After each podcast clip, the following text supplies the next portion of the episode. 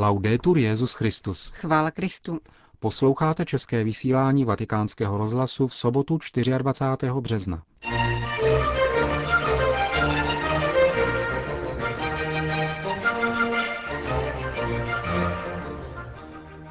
Benedikt XVI. hovořil o společné Evropě. Na dnešní audienci Benedikta XVI. pro členy hnutí Comunione e Liberazione přišlo 70 tisíc lidí. Tyto a další zprávy tvoří obsah našeho dnešního pořadu, ke kterému vám přejí příjemný poslech Milan Glázer a Johana Bronková. Zprávy vatikánského rozhlasu. Vatikán.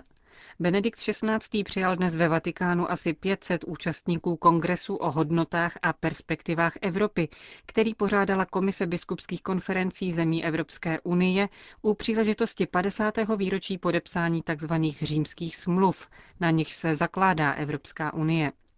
Na kongresu, kde vystoupil mimo jiné také italský premiér Romano Prodi, byl představen dokument vypracovaný Mezinárodní expertní komisí, která je orgánem komise.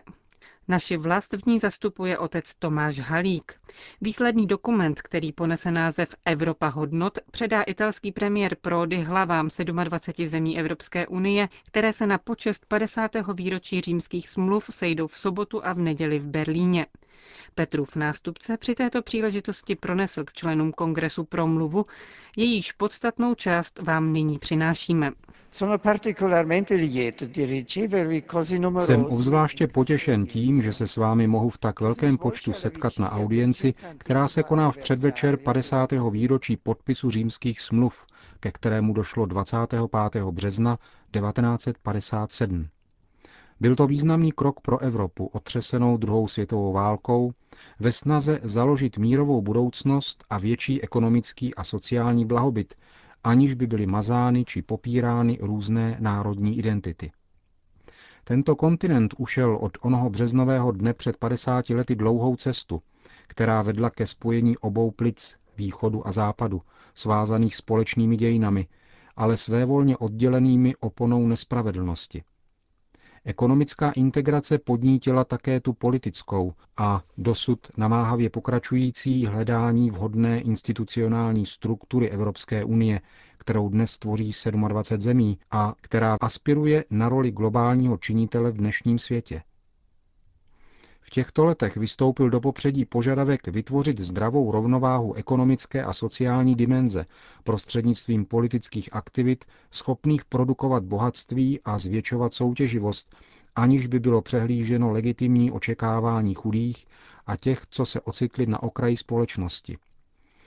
Z demografického hlediska je bohužel třeba konstatovat, že Evropa patrně vykročila na cestu, která by ji mohla zavést k odchodu z dějin. To může kromě ohrožení ekonomického růstu způsobit také enormní obtíže sociální soudržnosti a upřednostnit nebezpečný individualismus, nevšímavý k důsledkům pro budoucnost. Skoro by bylo možné si myslet, že evropský kontinent ztrácí důvěru ve vlastní budoucnost. Krom toho, pokud jde například o respektování životního prostředí nebo řádný přístup k přírodním a energetickým zdrojům, bývá solidarita s námahou uskutečňována nejen na mezinárodní rovině, ale i na té čistě národní. Samotný proces evropské unifikace nebývá sdílen bezvýhradně všemi, protože panuje dojem, že různé kapitoly evropského projektu byly sepsány, aniž by byla brána v úvahu očekávání občanů. Da tutto ciò emerge chiaramente che non si può pensare di edificare un'autentica casa comune europea z toho všeho jasně plyne, že není možné myslet na budování společného evropského domu a přehlížet identitu, která je vlastní národům tohoto kontinentu. Jde přitom totiž o dějinou, kulturní a mravní identitu, která předchází tu zeměpisnou, ekonomickou či politickou. Identitu tvořenou celkem univerzálních hodnot, které křesťanství pomohlo vytvořit, čímž ve vztahu k Evropě plní roli nejen historickou, ale zakládající. Tyto hodnoty, tvořící duši kontinentu, musí v Evropě třetího tisíciletí zůstat kvasem civilizace. Kdyby totiž měly zmizet, jak by potom starý kontinent mohl plnit funkci kvasu celého světa? Jak by mohly vlády Unie, chtějí se u příležitosti 50. výročí římských smluv přiblížit svým občanům, vyloučit z evropské identity onen podstatný prvek, jakým je křesťanství, s nímž se obrovská většina z nich nepřestává stotožňovat. Co pak není zarážející, že dnešní Evropa, která chce vystupovat jako společnost hodnot, stále častěji odmítá existenci hodnot univerzálních a absolutních? Nevede snad tato zvláštní forma apostaze od sebe samé, a to ještě dříve než od Boha, k pochybnostem o vlastní identitě? Ústí to pak do rozšířeného přesvědčení, že zvažování dober je jedinou cestou morálního rozlišování a že synonymem obecného dobra je kompromis. Může-li však kompromis legitimně vyvážit různé jednostrané zájmy, mění se ve skutečnosti na obecné zlo, když sebou nese dohody, které škodí přirozenosti člověka. Una comunità che si costruisce senza rispettare l'autentica dignità dell'essere umano. Společenství, které se vytváří bez respektu k autentické důstojnosti lidské bytosti a zapomíná na to, že každá osoba je stvořena k obrazu božímu, končí tím, že nepřináší dobro nikomu. To je důvodem, proč se ukazuje jako stále nezbytnější, aby se Evropa varovala onoho pragmatického, dnes široce rozšířeného postoje, kterým je systematicky ospravedlňován kompromis v otázkách podstatných lidských hodnot, jako by bylo nevyhnutelné přijímat domnělé menší zlo. Tento pragmatismus, který se prezentuje jako vyvážený a realistický, v zásadě takovým není právě proto, že popírá onu hodnotovou a ideovou dimenzi, která je vlastní lidské přirozenosti. Pokud se pak k takovémuto pragmatismu přidají laicistické a relativistické tendence a proudy, vede to k tomu, že je křesťanům upíráno samotné právo zasahovat do veřejné diskuse, anebo je přinejmenším jejich přínos diskvalifikován obviněním, že usilují o neoprávněná privilégia. Evropská unie má-li být platným garantem právního státu a účinně prosazovat univerzální hodnoty, nemůže v tomto historickém období a tváří v tvář mnoha výzvám, které jej charakterizují, jasně neuznat jistotu existence trvalé a stabilní lidské přirozenosti, zdroje práv společných všem jednotlivcům, včetně těch, kteří ji popírají. Drazí přátelé, vím, jak obtížné je pro křesťany neúnavně bránit tuto pravdu člověka. Nepolevujte však a nenechte se odradit. Víte, že máte úkol přispívat s pomocí Boží k budování nové Evropy, realistické a nikoli cynické, bohaté na ideály a svobodné od naivních iluzí, inspirované trvalou a oživující pravdou Evangelia. Proto se aktivně účastněte veřejné diskuse na evropské úrovni, vědomi si toho, že je součástí i té národní, a připojte k této snaze i účinné kulturní působení. Neustupujte před logikou samoučelné moci. Kéž je vám stálým podnětem a podporou Kristova výstraha.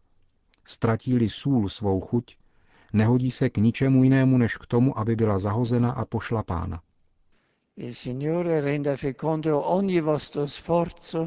Pán, ať dá plodnost veškerému vašemu úsilí a pomáhá vám uznávat a cenit si pozitivních elementů přítomných v dnešní civilizaci – ale přitom odvážně odmítat všechno to, co odporuje důstojnosti člověka. Jsem si jist, že pán nepřestává žehnat velkodušnému úsilí těch, kteří se v duchu služby podílejí na budování společného evropského domu, kde každý kulturní, sociální a politický vklad bude směřovat k obecnému dobru. Vám, kteří jste zapojeni různými způsoby do tohoto důležitého lidského a evangelního nasazení, vyjadřují svou podporu a své nejsrdečnější povzbuzení. Ujišťuji vás zejména svou vzpomínkou v modlitbě. Vzývám mateřskou ochranu Marie, matky vtěleného slova, a ze srdce uděluji vám, vašim rodinám a společenstvím své vroucí požehnání. La mia affettuosa benedizione.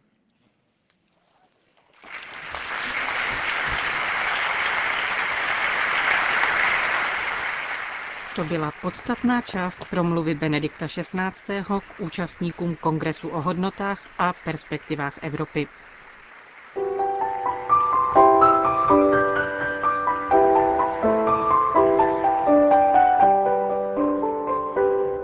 Vatikán.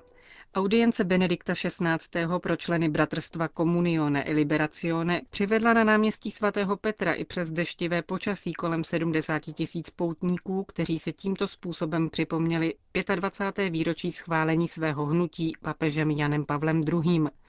Audienci předcházelo hodinové modlitební setkání, na kterém se mimo jiné četly texty otce Luigi Giussaniho, z jehož zkušenosti a pastorační činnosti toto hnutí vzniklo. Benedikt XVI. připomněl, že před dvěma roky zesnulý otec Giussani, jehož pohřební obřady sám jako zvláštní vyslanec Jana Pavla II. vedl, byl jeho přítelem. Comunione e liberazione è una esperienza comunitaria della fede. Comunione e liberazione je komunitní zkušenost víry, která se zrodila v církvi, nikoli v organizačním úsilím hierarchie, ale obnoveným setkáním s Kristem a tím, můžeme říci, z podnětu, který v posledku patří Duchu Svatému. Nabízí se stále jako možnost žít hluboce a aktivně křesťanskou víru, z jedné strany v úplné věrnosti a společenství s Petrovým nástupcem a s pastýři, kteří spravují církev, a z druhé strany ve spontaneitě a svobodě, které umožňují vytvářet nová a prorocká díla apoštolského i misijního charakteru. Drazí přátelé, il vostro movimento si inserisce così in quella vasta vaše hnutí se tak řadí k široké škále združení, hnutí a nových církevních společenství, které povstaly v církvi z Ducha Svatého po druhém vatikánském koncilu. Každý dar ducha je původně a nutně ve službách budování Kristova těla a nabízí svědectví nezměrné lásky Boží k životu každého člověka. Skutečnost církevních hnutí je proto znamením plodnosti pánova ducha, aby se ve světě ukázalo vítězství vzkříšeného Krista a uskutečnil se misijní mandát daný celé církvi. Řekl mimo jiné Benedikt XVI. členům hnutí Comunione e Liberazione, které dnes působí v 80 zemích a jehož členové přijeli na dnešní setkání z 52 zemí, deseti zvláštními vlaky a 550 zvláštními autobusy. Řím. V loňském roce zemřelo násilnou smrtí 24 misionářů a misionářek. Jejich jména byla připomenuta v souvislosti s dnešním dnem modliteb a postu na úmysl osob, které přišly o život při hlásání Evangelia. Připadá na výročí smrti arcibiskupa Oscara Arnulfa Romera ze San Salvadoru, zavražděného v roce 1980 během vše svaté. Před deseti lety byl zahájen jeho beatifikační proces. Mezi zabitými misionáři bylo 17 kněží, tři řeholnice, tři lajici a jeden řeholní bratr. Nejvíce jich přišlo o život v Africe a v Americe. Devět z nich pocházelo z amerického kontinentu, šest z afrického a pět z Evropy. Varšava. V Polsku se slaví třetí Národní den pro život, který tamní parlament schválil v roce 2004. Ve Varšavě při té příležitosti proběhla konference nazvaná Ochrana lidského života v Evropě. Hostem setkání byl předseda polského parlamentu Marek Jurek. Mimo jiné řekl, že práva nenarozených dětí by měla zaručovat ústava. Vyjádřil také naději, že současný Sejm tyto garance prosadí. Myslím, že nevyužijeme plně svou příležitost, pokud v této kadenci Sejmu necháme ochranu života v tom stavu, v jakém je, navzdory nástrojům, které jsme v Polsku vybudovali a které z nás činí v Evropě výjimku, pokud jí nedodáme ústavní garance. Gwarancji konstytucyjnych. Řekl předseda polského parlamentu Marek Jurek. Konec zpráv.